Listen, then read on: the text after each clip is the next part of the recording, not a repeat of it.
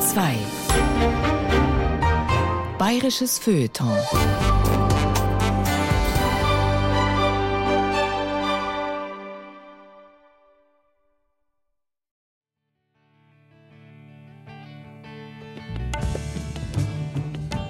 So als Grundgefühl damals fanden wir die Gegenwart bescheuert, also in dem Sinne, da muss was geändert werden. Aber wir fanden die Zukunft schön und wir wollten dafür äh, was tun. Ja. Was hat der Künstler in der Gesellschaft für eine Position? Wie soll der Künstler agieren in der Gesellschaft? Also sozusagen aus dem Elfenbeinturm raus. Die Parole Fantasie an die Macht war irgendwann groß an den Wänden hier gestanden. Ich habe das wirklich schön in Erinnerung, orgiastisch. Das war irgendwie einfach ein riesen Happening. Ich habe gesagt, kann doch jeder malen, wie er will. Wenn wir aber eine Demonstration haben gegen den Vietnamkrieg, verlange ich, dass der die zwei Stunden mitlatscht. Egal, ob es jetzt die in der Uni sind oder die Künstler oder die Musiker, es war ein Flow in eine Richtung und die hieß Revolution und das war ja überhaupt der Atem der Zeit. Wir hatten ja diese These aufgestellt, Kunst ist der Zuckerguss auf dem Scheißhaufen des Kapitalismus. Die brisanteste Mischung ist die aus politischer Aggression und Pornografie. Das lockt jeden bayerischen Politiker sofort hinterm Ofen hervor. Insofern war das hohe Kunst, wenn man das unter diesem Gesichtspunkt sieht. Das heißt, man lässt die stärkste Sau raus.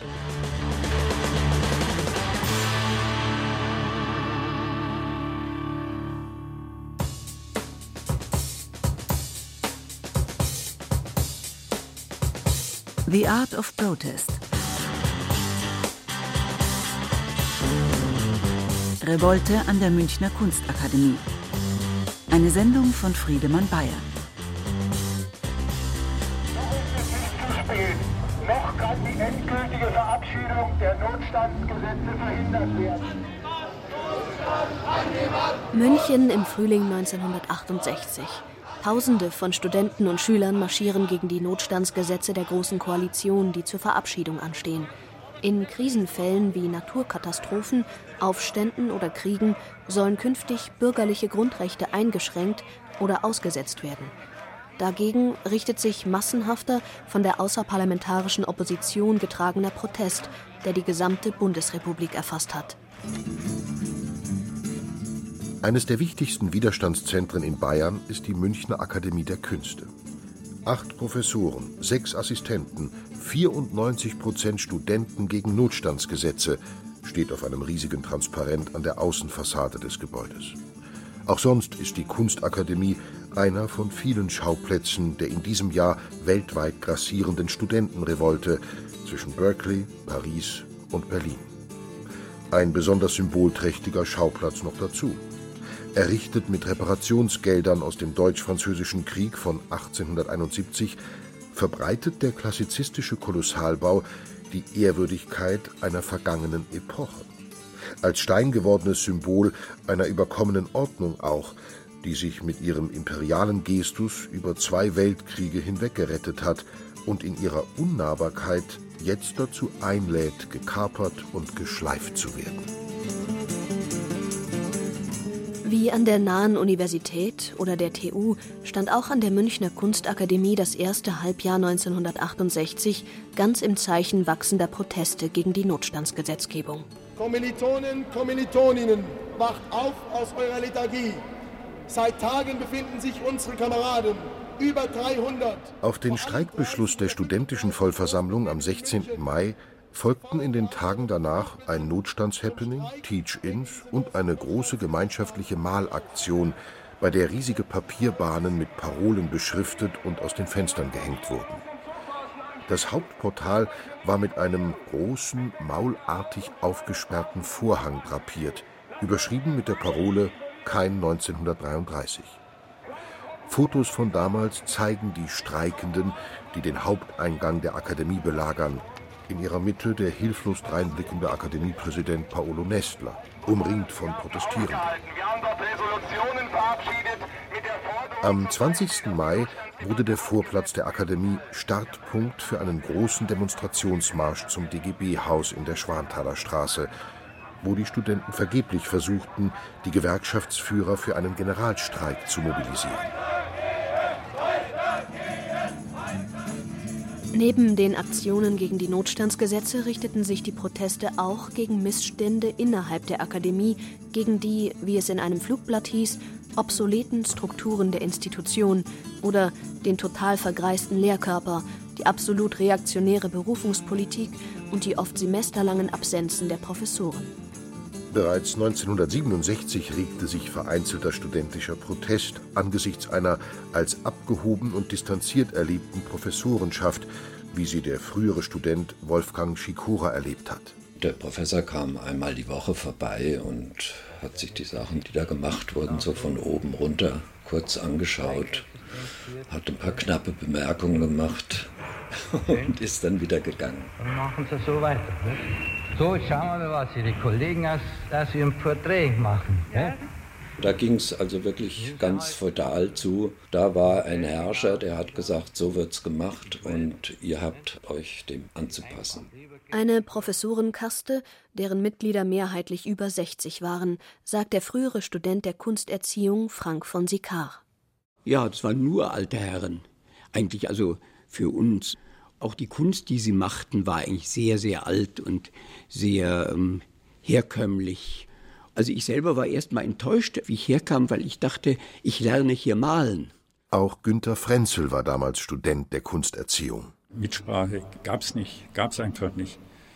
Also kann man sich heute in der Form gar nicht mehr vorstellen, also wie hierarchisch und festgefressen das noch war. Thomas Zacharias, damals frisch als Professor an die Akademie berufen, war mit 36 Jahren jüngstes Mitglied des Kollegiums. Dort registrierte er Privilegien, die ihn befremdeten. Die Professoren haben ihre Privataufträge in den Werkstätten machen lassen. Und äh, die hatten Vortritt. Das war mir nicht so fassbar, aber das war so ein bisschen levantinisch. Oder bayerisch, kann man auch sagen. Unbefriedigend fand auch Wieland Sternnagel, Student und AStA-Vorsitzender, die Situation an der Kunstakademie. Wie viele seiner Mitstudenten empfand er als Hauptärgernis, dass die Professoren sich im Grunde genommen im Dreck um die Studenten gekümmert haben. So ein Mann wie Nestler, semesterweise ist er kein einziges Mal in der Akademie gewesen, hat aber sehr wohl da sein Gehalt eingestrichen. Ne? Akademiepräsident Paolo Nestler war im Hauptberuf Innenarchitekt und Designer, dessen Büro Prestigeprojekte für Wirtschaft und öffentliche Hand realisierte. Kunst lehren, junge Menschen ausbilden, die in einer Gesellschaft von morgen das sein sollen, was sie glauben sein zu müssen, nämlich Künstler. Unter Nestlers Ägide sollte aber auch, einem damals allgemeinen Trend folgend, die Freie Akademie der Künste in eine Kunstgewerbeschule umgewandelt und damit das Studium marktorientierter gestaltet werden, erinnert sich Alfred Lachauer. Eine Rationalisierung der künstlerischen Tätigkeit. Das war sozusagen der Hintergedanke. Aber auch politisch gesehen eine Vereinnahmung. Dagegen opponierten viele Studenten und antworteten mit eigenen Forderungen. Frank von Sikar wir wollten eine Mitbestimmung. Wir wollten unbedingt, dass auch geisteswissenschaftliche Professoren kommen, dass ein Psychologe kommt, dass ein Soziologe kommt. Wir haben auch Vorträge über Psychologie und Soziologie veranstaltet. Wir wollten das auch einfach umfassender machen.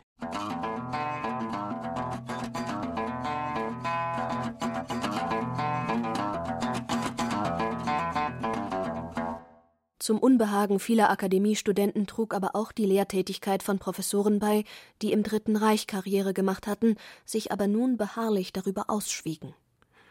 Der bekannteste dieser Professoren war der Maler und Gestalter Hermann Kaspar. Kaspar hatte Mitte der 30er Jahre Mosaiken im Kongresssaal des Deutschen Museums und am Haus der Deutschen Kunst geschaffen. 1937 war er mitverantwortlich für die Festumzüge zum Tag der deutschen Kunst in München und saß auf der Ehrentribüne neben Hitler. Für dessen neue Berliner Reichskanzlei steuerte Caspar im Auftrag seines Studienfreundes Albert Speer wesentliche Teile der Innenausstattung bei. Hermann Caspar, der ab 1938 als Professor an der Münchner Kunstakademie unterrichtete, wurde nach Kriegsende dort zunächst entlassen, aber nach seiner Entnazifizierung 1957 wieder eingestellt. Am 2. Juli 68, nur wenige Tage nach Inkrafttreten der Notstandsgesetze und Beendigung der vergeblichen Proteste gegen sie, hängen in der Akademie säuberlich eingerahmt die Kopien eines Briefwechsels zwischen Professor Hermann Kasper und Rüstungsminister Albert Speer aus den 40er Jahren. Organisiert hat die Dokumente der AStA-Vorsitzende Wieland Sternagel aus Ostberliner Archiven. Vergeblich versucht die Akademieverwaltung, die ungenehmigte Ausstellung zu verhindern, für die ein Flugblatt mit durchgestrichenem Hakenkreuz wirbt. Wieland Sternnagel erlebt ungeahnte Konsequenzen.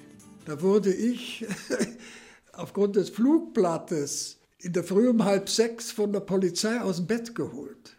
Ich habe in der Provinz gewohnt, bei Fürstenfeldbruck in einem kleinen Dorf Biburg. Da hatten wir das alte Bauernhaus gemietet. Da kamen die um halb sechs, haben mich rausgeholt. Da musste ich bieseln. Da hatten wir, da hatten wir noch das Klo neben Misthaufen. Da sind die zwei Bullen mit runtergegangen und haben sich vor die Herzltür gestellt, dass sie nicht abhauen. Sternagel kam nach München ins Untersuchungsgefängnis. Was wurde ihm vorgeworfen? Verbreitung nationalsozialistischer Embleme, obwohl das eindeutig durchgestrichen war. Ne? Und der Inhalt ja gerade eine antifaschistische Aktivität war. Sternagel wurde bald wieder entlassen. Der Fall Kaspar jedoch blieb auf der Agenda der Akademiestudenten.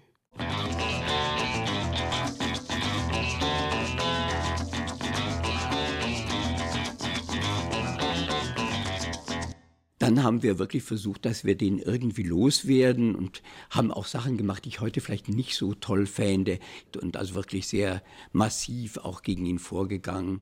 Auf einem Teach-In kam die NS-Vergangenheit von Professor Hermann Kasper zur Sprache, dessen Ateliertür Studenten inzwischen mit Hakenkreuzen besprüht hatten. Alfred Lachauer und das mündete dann in einem Aufruf, ja, wir gehen jetzt rauf zu seinem Atelier und verschließen das Atelier. Das fand statt. Es wurde ein großer Balken genommen und dann wurde die Tür zugenagelt. Der Kaspar war drin. Alle haben miteinander diskutiert, ja, kann man das so machen? Das ist ja auch Gewalt und das wollen wir ja eigentlich auch nicht.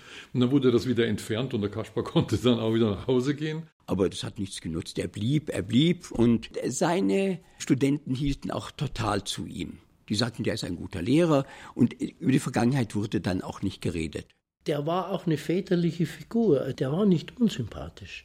Das ist ja das Problem. Auf so einer, sagen wir, normal bürgerlichen Ebene war der Kaspar ein Ehrenmann, der stand zu seinem Wort. Sie wissen, ich verabscheue nichts mehr wie jede Acht von irgendwelchen Drill. Sie sollen das Gefühl haben, dass sie sich ihrer Art gemäß hier ganz frei bewegen können. Hermann Caspar blieb bis zu seiner Eremitierung im Jahr 1972 Professor an der Münchner Kunstakademie.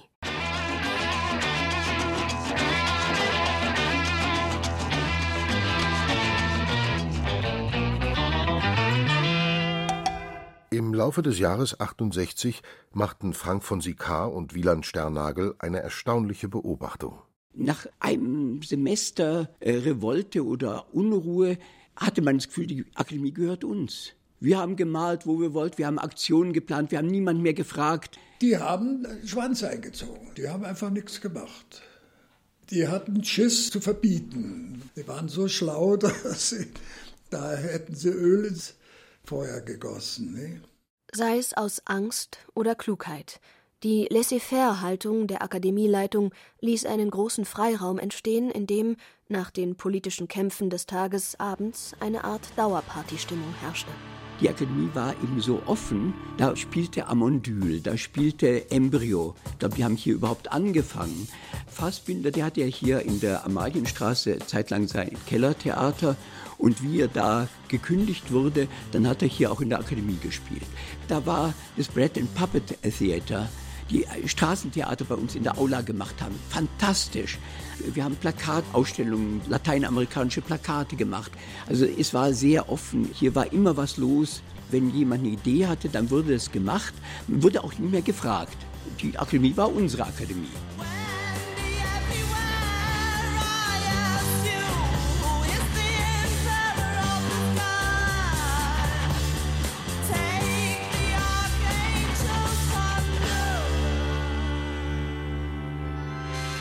Für Renate Knaub, damals Sängerin von Amondyl II, war die Akademie ein magischer Ort. In der Uni, da war der Asta und diese ganzen Intellektuellen, die da verkopft rumgebrüllt haben. Und die Akademie war eben, da war die Kunst das Transportmittel für das Dagegensein, uns anders machen und Neues entwickeln und mutig sein. Was für manche Leute vielleicht wärmer war, weil es einfach sichtbar war. Und nicht nur das.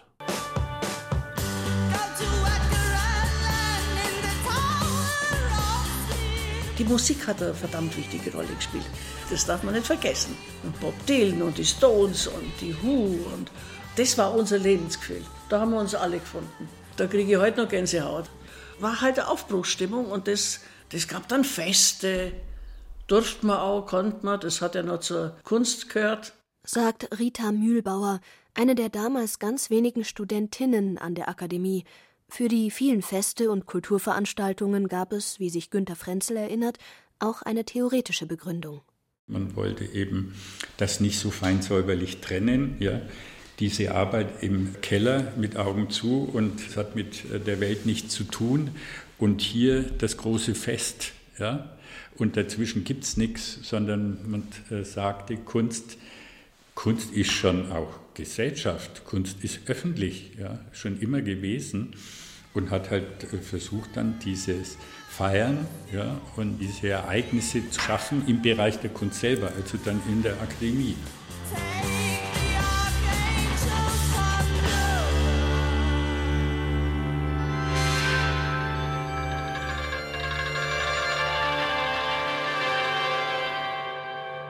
Andy Warhols These, alles ist Kunst, was ja auch schon in 20er Jahren gab, aber das haben wir dann total übernommen. Eigentlich ist alles Kunst und was wir machen, ist Kunst. Wir hatten diese These aufgestellt, Kunst ist der Zuckerguss auf dem Scheißhaufen des Kapitalismus. Zu dieser Art von Zuckerguss wollte eine Reihe politisch aktiver Akademiestudenten künftig nichts mehr beitragen. Wir haben gemeint, ja, wir müssten jetzt also auch mal das Mal liegen lassen, müssen vor die Fabriken gehen, Flugblätter. Das haben wir also gemacht, solche Sachen. Die Arbeiter haben, ihr spinnt's ja, oder? Also völlig in Verkennung der wirklichen Realität. Es war also mehr so ein Enthusiasmus, äh, irgendwie in die Gesellschaft hineinzuwirken und irgendetwas zu organisieren, was ähm, Wirkungen hatte, also nicht nur die private Malerei. Wir hatten ja damals dann ein Malverbot. In Anführungsstrichen natürlich, war, niemand hat jemand was verboten, aber wenn man sagte, da in der Klasse, da gibt es auch noch mal einen ganz netten Typen, der macht jetzt in Zukunft bei uns mit, malt der noch. Mir ist es nicht schwer gefallen. Wir haben dann halt Plakate gedruckt und Flugblätter gemacht und äh, Karikaturen Comics gezeichnet und sowas. Aber manche, die haben gelitten, die haben wirklich gelitten. Das Malverbot, das war schon ein Thema. Und es war von wichtigen Intellektuellen ausgesprochen, dass man doch eigentlich was äh, sozial Wertvolleres machen sollte als Kunst. Und das hat uns dann schon auch viele von uns gepackt. Manche haben ja dann tatsächlich daraufhin dann Soziologie studiert und aufgehört mit der Malerei. Ich habe auch also ganz symbolträchtig mein letztes Bild schwarz angemalt und das war's dann. Aber Gott sei Dank hat es nicht ewig angehalten. Und wenn ich ehrlich bin, es fiel den meisten von uns Mädchen oder Frauen verdammt schwer, mit dieser Theorie zurechtzukommen. Theoretisiert wurde überhaupt viel. Auch diese ganze Kunstmarkt, Kunstbetrieb, wir haben da viel drüber diskutiert und wie kann man Kunst jetzt auch öffentlich machen und was ist mit Museen und wäre es nicht besser, die ganze Kunst würde in Kneipen hängen, für alle zugänglich und wäre viel öffentlicher. Aber wir haben an Utopien geglaubt. Wir haben also wirklich auch immer überlegt, was könnte man ganz anders machen. Rita Mühlbauer verspürte weder Lust, sich dem von ihren männlichen Kommilitonen postulierten Malverbot zu beugen, noch alles ganz anders zu machen, sondern blieb ihrem Hang zur gegenständlichen Malerei treu. Auch ein Akt der Emanzipation. Und da habe ich mich wirklich dazu durchringen müssen, mich zu bekennen zu dem, was ich gerne male. Und das war eigentlich verböhnt. Sobald es für mich zu äh, radikal wurde, äh, dem habe ich misstraut, weil das nur für mich eine andere Seite dessen war, was man eigentlich bekämpft hat. Und zunehmend radikal wurde die Stimmung an der Münchner Kunstakademie. Auch nach Beendigung der Notstandsproteste hingen Transparente und Großplakate weiter aus den Fenstern und auf den Gängen, jetzt mit neuen Parolen. Die Akademie wurde zu einem Treffpunkt der politischen und künstlerischen Subkultur Münchens, auch für zahlreiche Nicht-Akademiestudenten. Man hat ja nicht gefragt, bist du eingeschrieben, woher kommst du? Es kam immer mehr von der Uni rüber. Ich kannte einige Mediziner, die immer hier waren. Ich weiß, dass mein Freund, der gleichzeitig angefangen hat zu studieren, der hat sich im ersten Semester ein Jackett gekauft und eine Krawatte gekauft. Man sieht auf vielen Demonstrationen noch Leute mit Krawatte. Ein Student hatte Krawatte. Und man war per Sie, ganz klar. Nur in der Akademie war das alles anders. Wir hatten Jeans und Parka, es war quasi auch eine Uniform, aber so war es. Und waren alle per Du, ganz klar. Es lebte, es war einfach lebendig. Als die Hausmeister auf Geheiß von Präsident Nestler die Plakate und Wandzeitungen abhängten, reagierten einige Studenten auf ihre Weise und bemalten die weißen Wände der Akademie direkt mit Parolen. Dies wollten Präsidium und Verwaltung nicht einfach hinnehmen. Das Thema kam auf die Tagesordnung der nächsten Senatssitzung, an der auch der AStA-Vorsitzende Wieland Sternagel als einer von vier Studentenvertretern teilnahm. Da haben wir bei Mundpropaganda also mindestens 100 Leute aktiviert. Die Senatssitzung war von zwei bis abends halt. Und da war Verabredung ab halb drei, wird gemalt. Ich war in einer Senatssitzung mit meinen drei übrigen Kollegen der Studentenvertretung und während wir da diskutierten über die Reformen, die an der Akademie nötig wären, kam dann der Hausmeister ganz aufgeregt herein und sagte, ja, die Studenten sind jetzt draußen und malen überall die Wände voll. Und dann wurde die Senatssitzung unterbrochen und dann hat man eine Hausbegehung gemacht. Da waren oben im ersten Stock, da waren mindestens 100 Leute und haben da in so einem Bogen bis oben hin gemalt. Also das war herrlich, das war schon sehr schön. Hat funktioniert. Und das war dann natürlich die erste große Eskalation. Und da war das Entsetzen groß. Also das fand ich natürlich auch nicht so toll, weil was will man in so einem Haus, das mit Parolen beschmiert ist und auch das Haus ist nicht dafür da. Neben Parolen wie Wenn ich das Wort Kunst höre, greife ich zum Revolver, Lass Wände sprechen oder Fantasie an die Macht fanden sich auch farbenfrohe Figuren, Graffiti und Karikaturen – aber auch Forderungen wie Revolution und freie Sexualität oder macht aus der braunen Akademie die rote Akademie.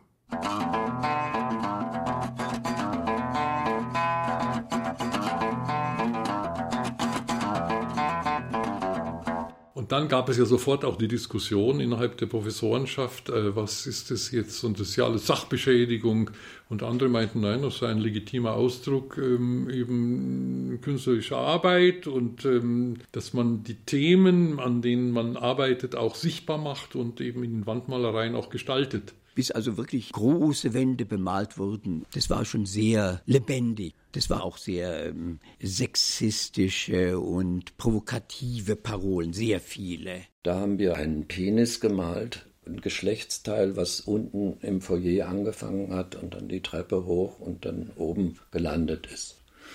Dieser Gedanke war, einerseits die Bürokratie als auch die Akademieleitung zu provozieren, aber der Hintergrund war der Diskurs um diese Feigenblattästhetik die auch hier gelehrt wurde. Das heißt also Leute provokant sexualisierte Erfahrungen künstlerisch verarbeiten wollten. Das war ja tabu in der Akademie. Dass es diskutabel wird, das ist ja eine ganz andere Ebene dann, nicht? Dass es in der Kunstakademie Skandalträchtiges zu sehen gab, sprach sich rasch herum. Neugierige Münchner kamen zur Besichtigung und sogar Busse mit auswärtigen Touristen hielten. Die Bevölkerung kam. Am Sonntag waren die Spaziergänger, die dann alle Gemälde anschauten und diskutierten. Das war schon sehr wichtig, ja. Wichtig auch deshalb, weil die Initiatoren der sogenannten Malaktion, anders als es ihnen wohlgesinnte Professoren unterstellten, offenbar kein künstlerisches Anliegen verfolgten. Also wir sind zu dem Schluss gekommen, dass das, was wir hier machen, mit der Kunst gar nichts zu tun hat. Das sind zunächst mal politische Auseinandersetzungen, die hier geführt werden müssen und die haben eigentlich Priorität und die Mittel, die wir ergreifen, die sind eher nachgeordnet, weil wir haben ja nicht Kunst an die Wände gemalt. Wir haben Parolen an die Wände gemalt, wir haben provoziert. Das hat natürlich eben, je nachdem, wie viele Leute da mitgemacht haben, hat das eben auch einen kreativen Charakter gehabt, war aber zunächst äh, von uns nicht als eine Kunstform gedacht. Dennoch setzte sich im Senat zunächst die Auffassung durch, nach der die Wandmalereien Ausdruck einer besonderen Form studentischen Protestes seien. Doch wenig später bezeichnete die Verwaltung das Ganze als Sachbeschädigungen und Besudelung in Vestibül und Gängen und schaltete die Kriminalpolizei ein. Eine späte, wenig erfolgversprechende Reaktion, die weitere Bemalungen nicht verhinderte. Die extremen Kräfte an der Akademie gewannen immer mehr die Oberhand und die Leitung sah sich genötigt, dem Eindruck völligen Kontrollverlustes entgegenzutreten.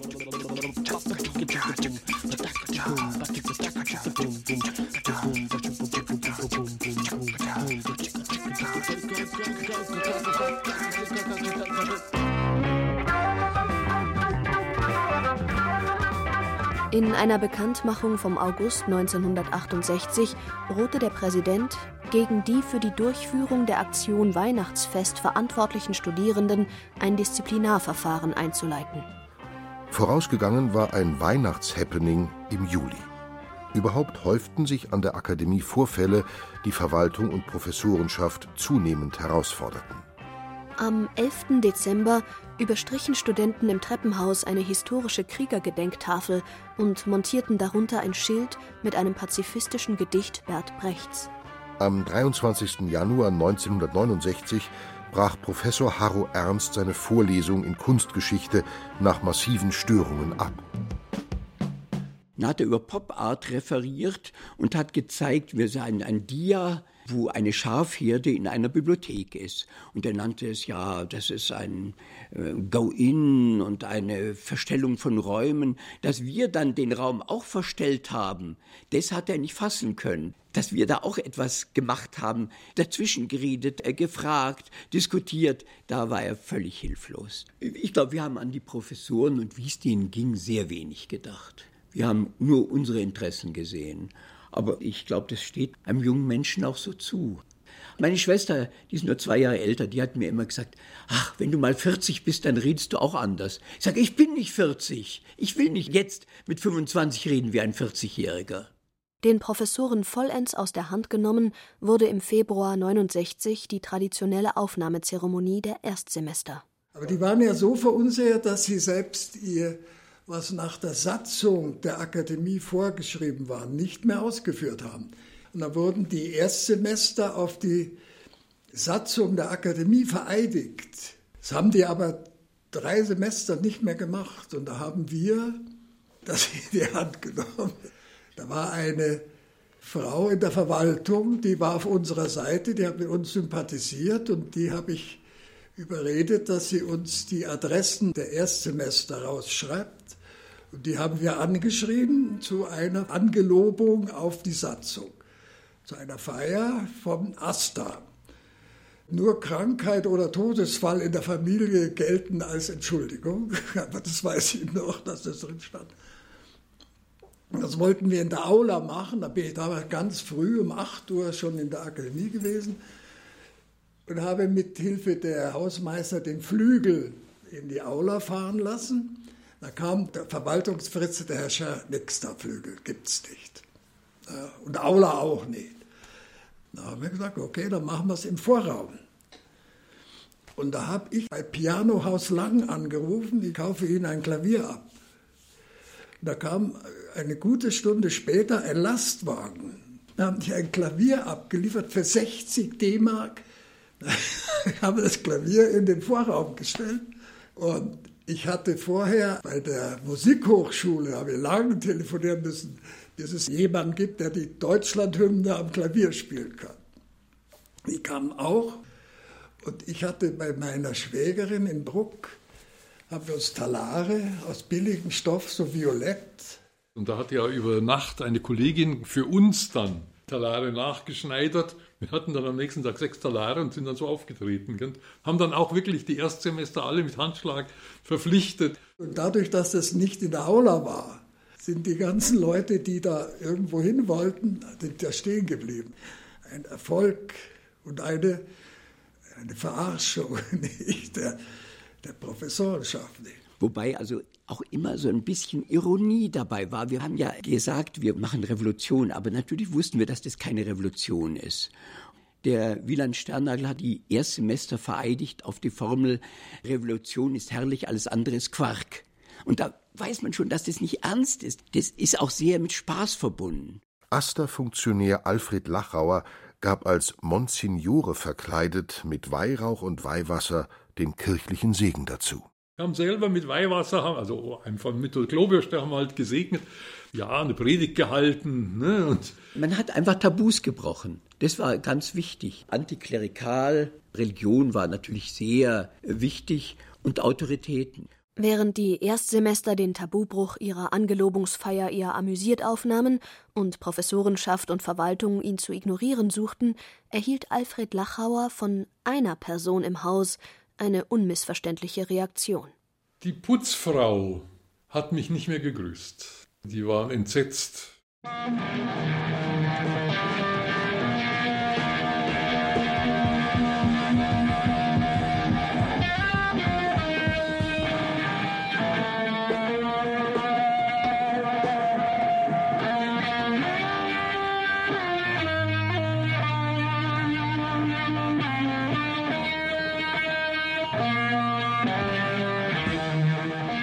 Bereits einen Tag nach der Aufnahmefeier lud der Aster am 5. Februar 69 die Studierenden zum Tag des Zweirads. Zweck der Veranstaltung war, laut Einladung, die kreative Darstellung künstlerischer Bewegung verbunden mit Akustik. Nach dem Entzünden der olympischen Flamme und der Weihe durch Monsignore Alfred Lachauer wurde der Wettkampf im ersten und zweiten Stock der Akademie ausgetragen. Neben einzelnen schweren Maschinen waren hauptsächlich Mopeds und nicht motorisierte Fahrräder beteiligt, die durch die Gänge und Treppenhäuser rasten, um, wie es der AStA-Vorsitzende Sternnagel formulierte, das Establishment einzuschüchtern und die Akademie zu entweihen. Die von der Polizei vorsorglich angebotenen 200 Beamten lehnte der damalige Vizepräsident, Professor Georg Brenninger, ab. Von Continental haben wir ein Startzielplakat gekriegt und natürlich wieder laute Musik. Das war sehr wichtig, Mikrofon. Und jeder, der wollte, konnte dann am Erdgeschoss hin, Treppe hoch, ersten Stock zurück und dann wieder runterfahren. Die schweren Motorräder konnte man eh nicht die Treppe hochschleppen. Und einer wollte dann sogar mit seiner Isetta mitfahren, aber die passte nicht durch die Tür. Aber sie hat, die hatten zum Teil auch aus zwei Fahrrädern eine Art Tandem gebaut, was nicht richtig funktionierte und so. Es war einfach, es war lustig, es war Freude. Rennen muss man ja deutlich in Anführungszeichen setzen. Es waren ja auch viel zu viele Leute da. Man äh, versuchte von der einen Seite auf die andere Seite, ans andere Ende zu kommen. Aber es waren natürlich alles Aktionen, die näher an Dada waren als jetzt an konkreten Ereignissen wie einem Radrennen oder Sechstagerennen. Aber das war ja auch Sinn und Zweck. Wobei diese Begriffe, glaube ich, auch zum Teil aufgesetzt waren. Alles ist Kunst. Ich weiß noch, wie die Abendzeitung mal anrief bei uns, sind äh, die Schmierereien an Klotüren Kunst. Und der Wieland Sternagel ruft so runter allen Anwesenden, was soll ich sagen? Die Abendzeitung ist dran. Ist es Kunst oder nicht? Na klar ist es Kunst. Das war überhaupt keine weil Kunst ja auch Provokation ist. Also in dem Sinne war es für uns immer Kunst.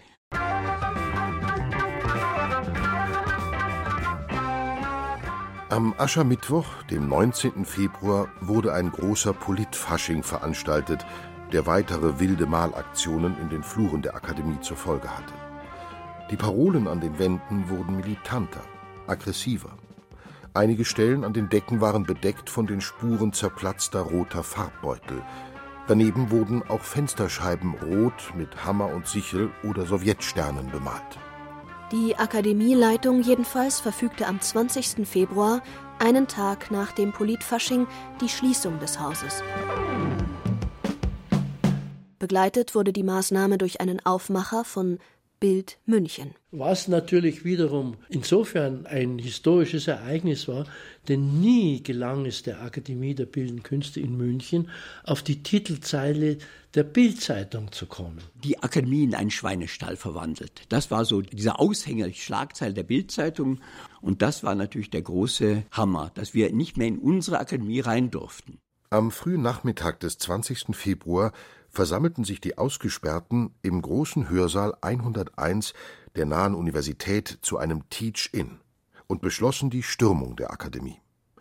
Professor Thomas Zacharias war quasi als teilnehmender Beobachter dabei. Hat sich das formiert, also die Akademie. Also das Lustige war noch Adalbertstraße, rote Ampel. Der Sturm blieb an der roten Ampel stehen, bis die Ampel grün war. Dann ging der Sturm los gegenüber die Akademiestraße, Treppe rauf, an den Reitern vorbei, zack, die Glastüre eingeworfen. Und bis die da die Treppe rauf sind, standen da schon eine halbe Hundertschaft Polizei, Helm, Schild, Schlagstock. Und dann gab es einen großen Opernauftritt. Die Glastür war kaputt, diese 140, 60 Studenten waren drin.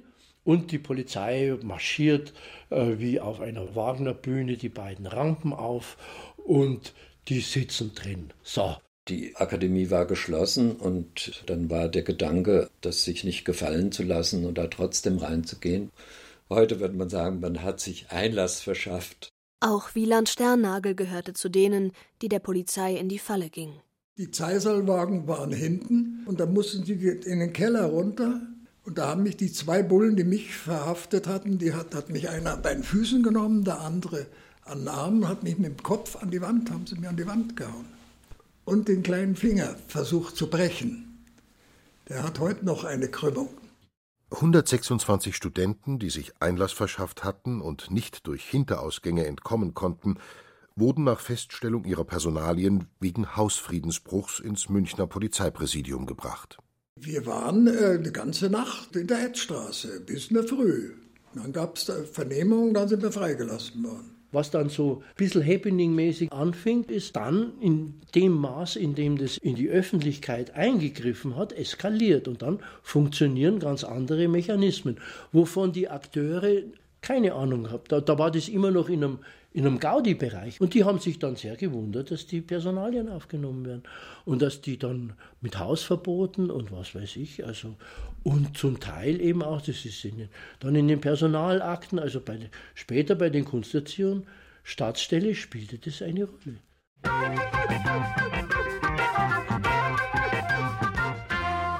Die Schließung der Akademie dauerte nur fünf Tage.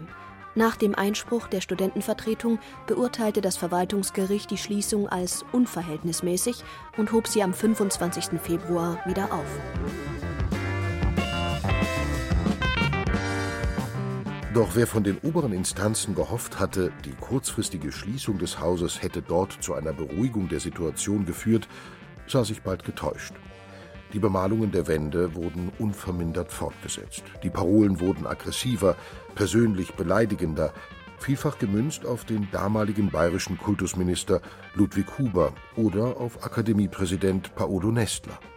Als Nestler am 2. Juli eine Senatssitzung, die mit den seit Februar offiziell zugelassenen Studentenvertretern eigentlich beschlussfähig gewesen wäre, kurzfristig absetzte, wurde er heftig beschimpft und musste sich seinen Weg durch den Flur freikämpfen.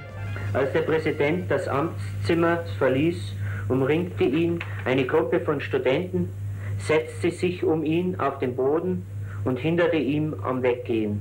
Anschließend bildeten die Teilnehmer durch Unterhaken mehrere Ketten. Der Präsident wurde an die Wand gedrückt. Ein Knopf seines Anzugsjacketts wurde abgerissen. Als der Präsident einen entfernter stehenden Bediensteten der Akademie bat, die Polizei zu holen, wurde er mit dem Ruf Freies Geleit für den Scheißer freigelassen. Als Reaktion errichteten Studierende eine sogenannte Kunstbarrikade. Die haben alles mögliche Gerümpel, das sie gefunden haben, haben sie angeschleppt und haben einfach in den Verwaltungstrakt abgeladen. Besonders spektakulär waren die Gipsfiguren, die dann noch unten im Keller irgendwo rumstanden und Tonkisten und irgendwelches Metall und alte Säcke und kaputte Staffeleien und da gibt es ja dann immer die Vorbilder. Also wenn der 1960 hat der Yves Klein eine Ausstellung gemacht in Paris, Le Vide, der leere Raum, Grenzsituation.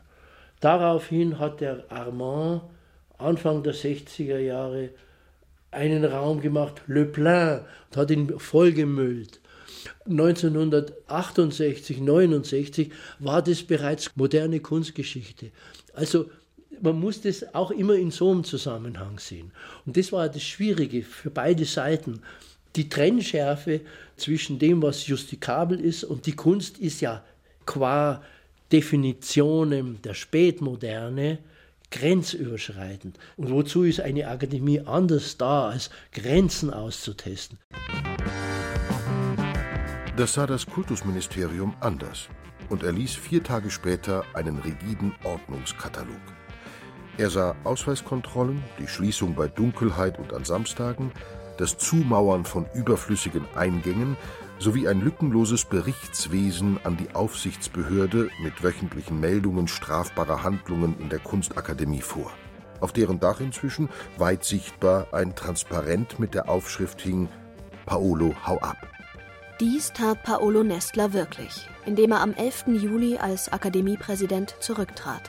Aber nicht etwa, um einer Forderung der Studenten nachzukommen, sondern aus Protest gegen die, wie es in seiner Begründung hieß, dirigistischen Eingriffe des Kultusministeriums. Als Nachfolger wurde der Honorarprofessor Alois Görgen vorgeschlagen. In der gleichen Woche verhängte das Kultusministerium eine Reihe von Hausverboten, unter anderem gegen Wieland Sternagel und Günter Schikora.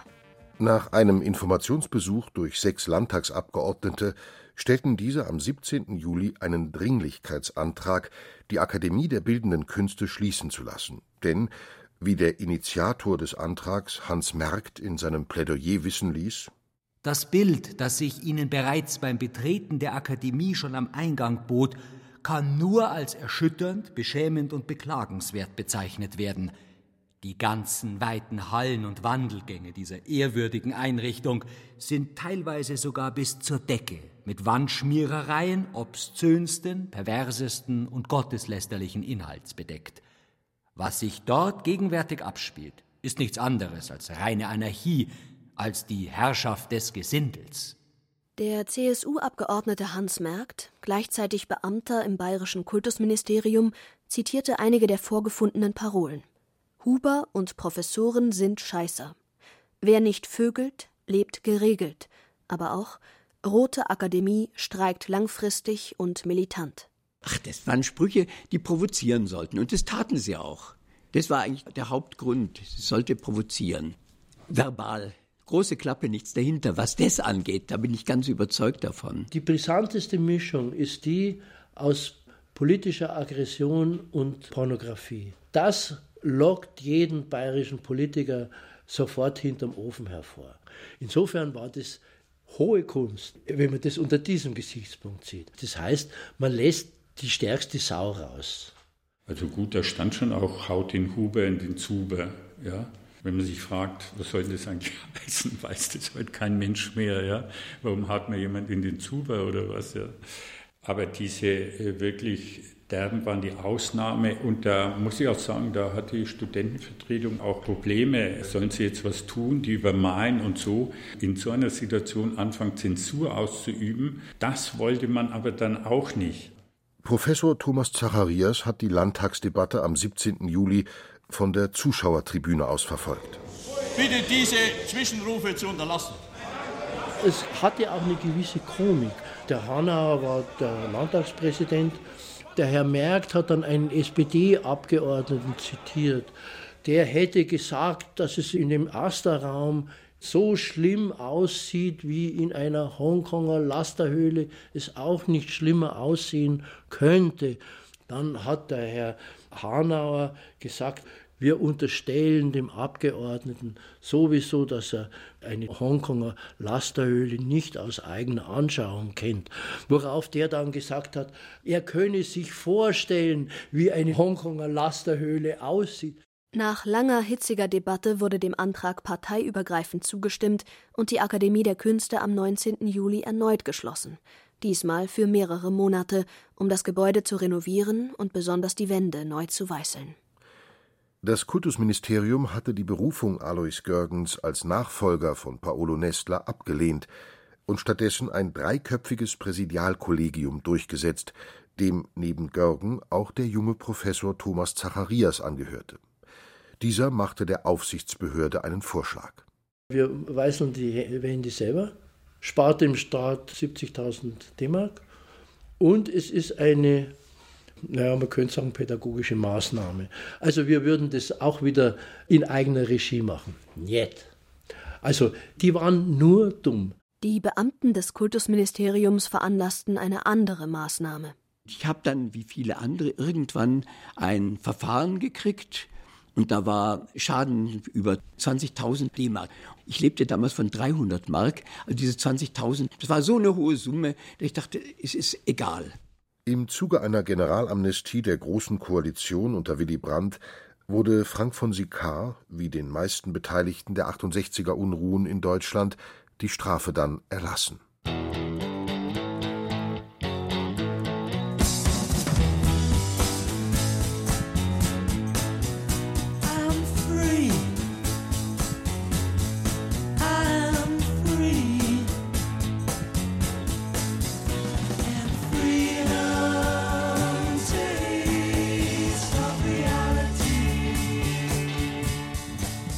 Nach mehrmonatiger Renovierungsphase wurde die Münchner Kunstakademie im Wintersemester 1969-70 wiedereröffnet.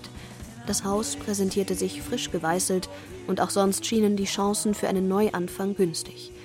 Das Kultusministerium kam den studentischen Forderungen nach und genehmigte eine Erweiterung des Lehrangebots um theoretische Fächer wie Soziologie, Philosophie, Psychologie oder Kunstwissenschaft.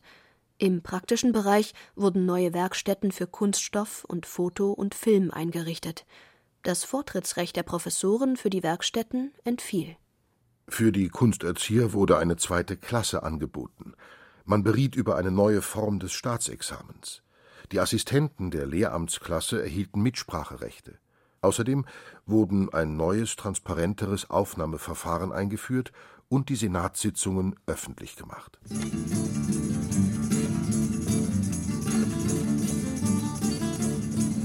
Die Proteste hatten einerseits überfällige Reformen ermöglicht und die Arbeitsbedingungen an der Akademie verbessert.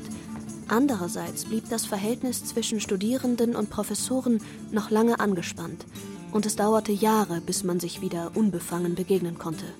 Gleiches gilt für die Beziehung zwischen Akademie und Kultusministerium, das ihr jahrelang den politischen Rückhalt versagte.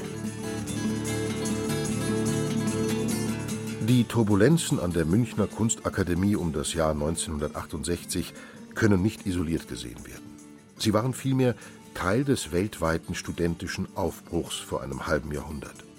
Als Besonderheit für die Bundesrepublik kamen noch die unbewältigte NS-Vergangenheit, das Fehlen einer parlamentarischen Opposition nach Beginn der Großen Koalition von 1966 sowie die Ablehnung des nach wie vor restaurativen Zeitgeistes der eben zu Ende gegangenen Adenauer-Ära dazu. Bewusstseinsveränderung, Emanzipation, Mitbestimmung. Dies waren Schlagworte, wie sie im Zuge des Aufbruchs vielerorts an Universitäten und Schulen propagiert wurden. Aber nirgendwo in Westdeutschland, so scheint es, fand dieser Aufbruch einen so sinnlich erlebbaren Ausdruck wie an Münchens Akademie der Künste. Der vormals unnahbare Kolossalbau wurde zu einem Kraftwerk neuer Konzepte in Kunst, Politik und Musik, zu einem Kristallisationspunkt der 68er Bewegung, einem Laboratorium der Moderne auf dem Weg in eine wie immer geartete, jedenfalls neue Zukunft.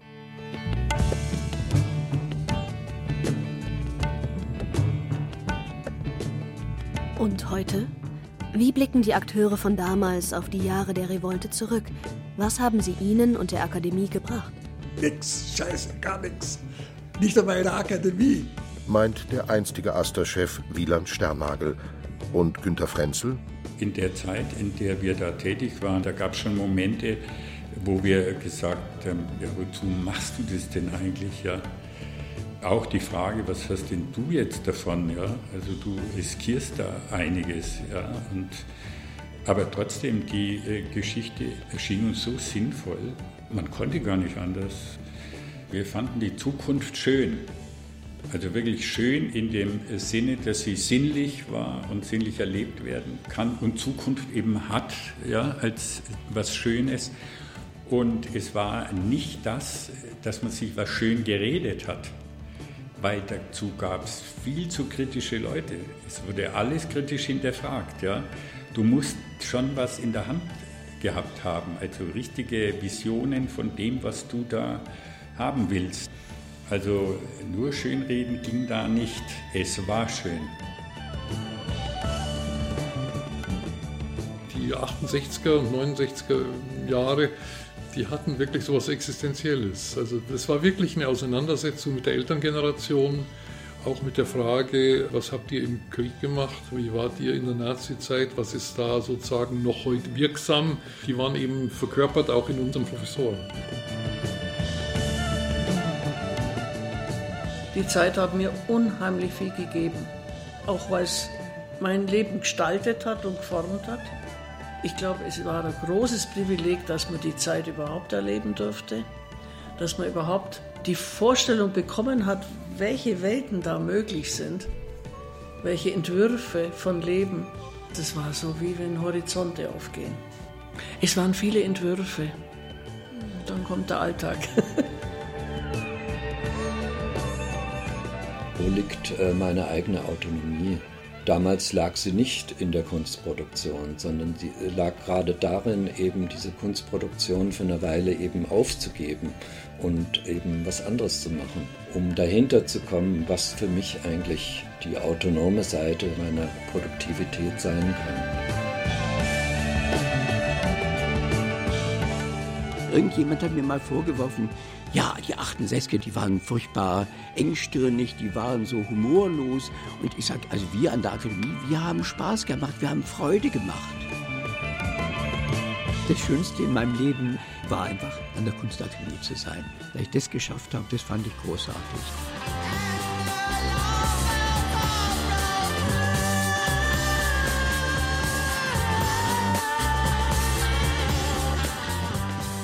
Sie hörten The Art of Protest, Revolte an der Münchner Kunstakademie. Eine Sendung von Friedemann Bayer, der auch Regie führte. Es sprachen Laura Mehr, Stefan Wilkening und Florian Schwarz. Ton und Technik Susanne Herzig. Redaktion Ulrich Klenner. Eine Produktion des Bayerischen Rundfunks 2018.